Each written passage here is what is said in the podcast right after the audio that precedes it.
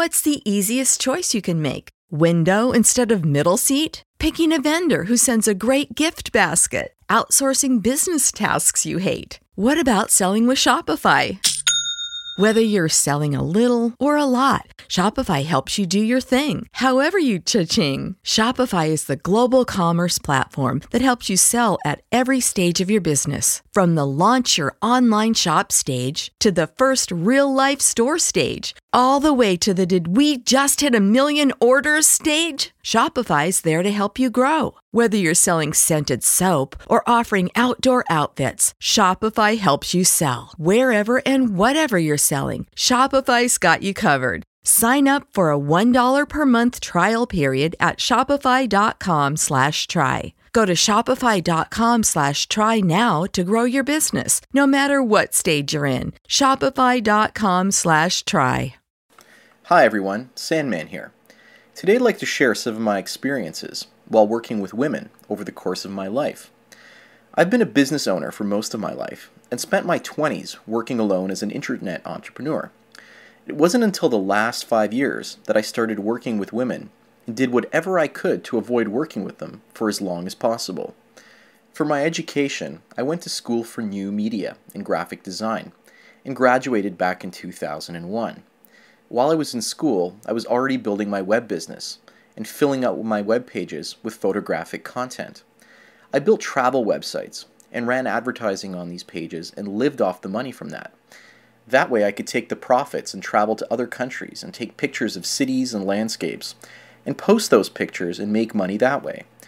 I could see entire regions of a country in a matter of a week or two photograph them, and then go home, upload the pictures, and start making money off the advertising. It was a great business until Google image search started putting me out of business back in 2007. The reason I was able to make money was because I was number one on many Google searches. I've traveled to over 30 countries while taking pictures. People stopped visiting websites to see pictures and started doing image searches instead. So there I was for the first time in my adult life, I had to go and get a job where I had to interact with people on a daily basis, and I was selling investments. It was tough going to the office and dealing with office politics, so I got a job with an investment firm and started selling securities for commission. When I was in the investment industry, my managers kept pushing me to get married and have kids.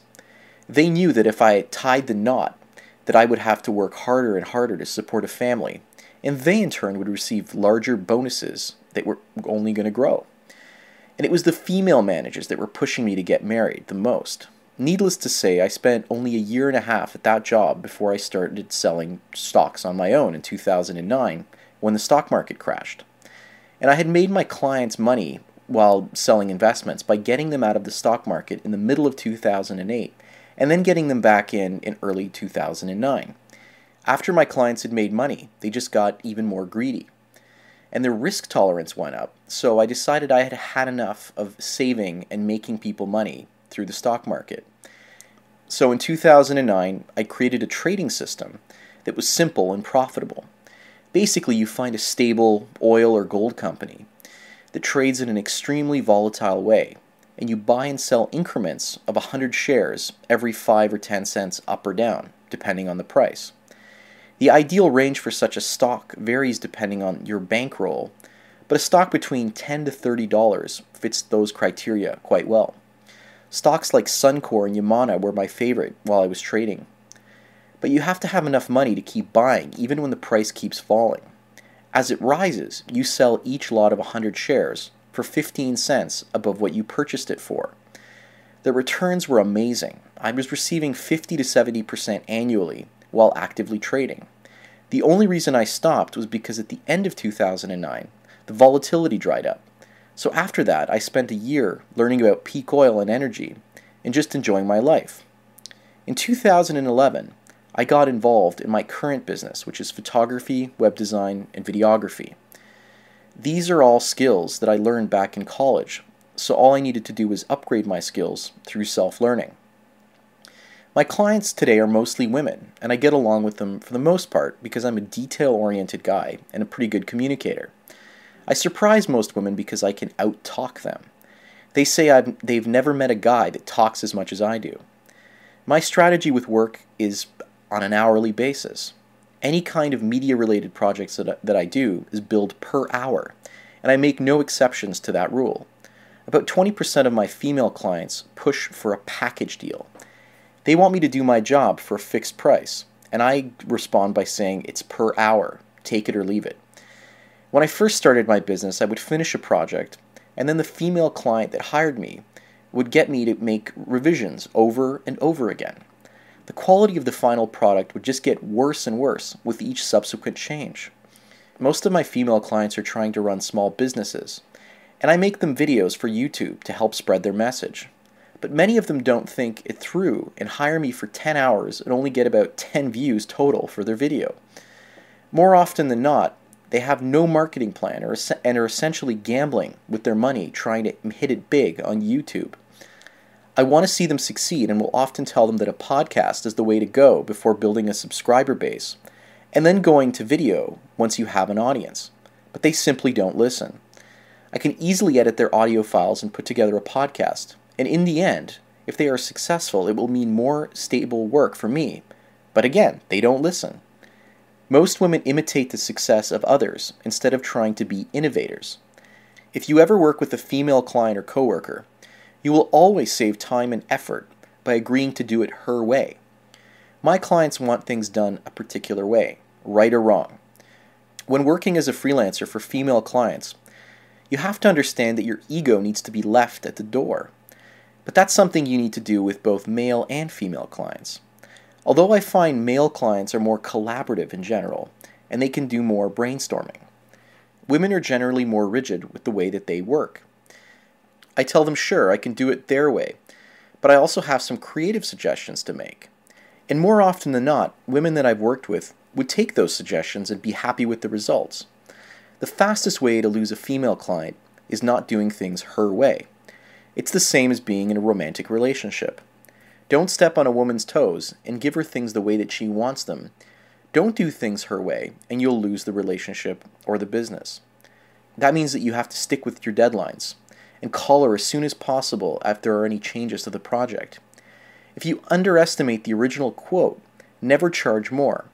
Always feed her the work hours as you go, because many times women will complain about the hours that you've billed them after the fact.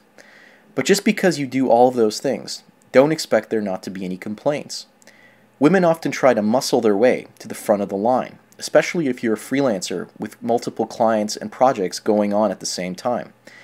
If you tell them it will be done for Wednesday, they will often send you cute little reminders on Sunday, Monday, and Tuesday, hoping that it's done early, or giving you the attention, thinking that it'll boost your ego, thus making you work faster.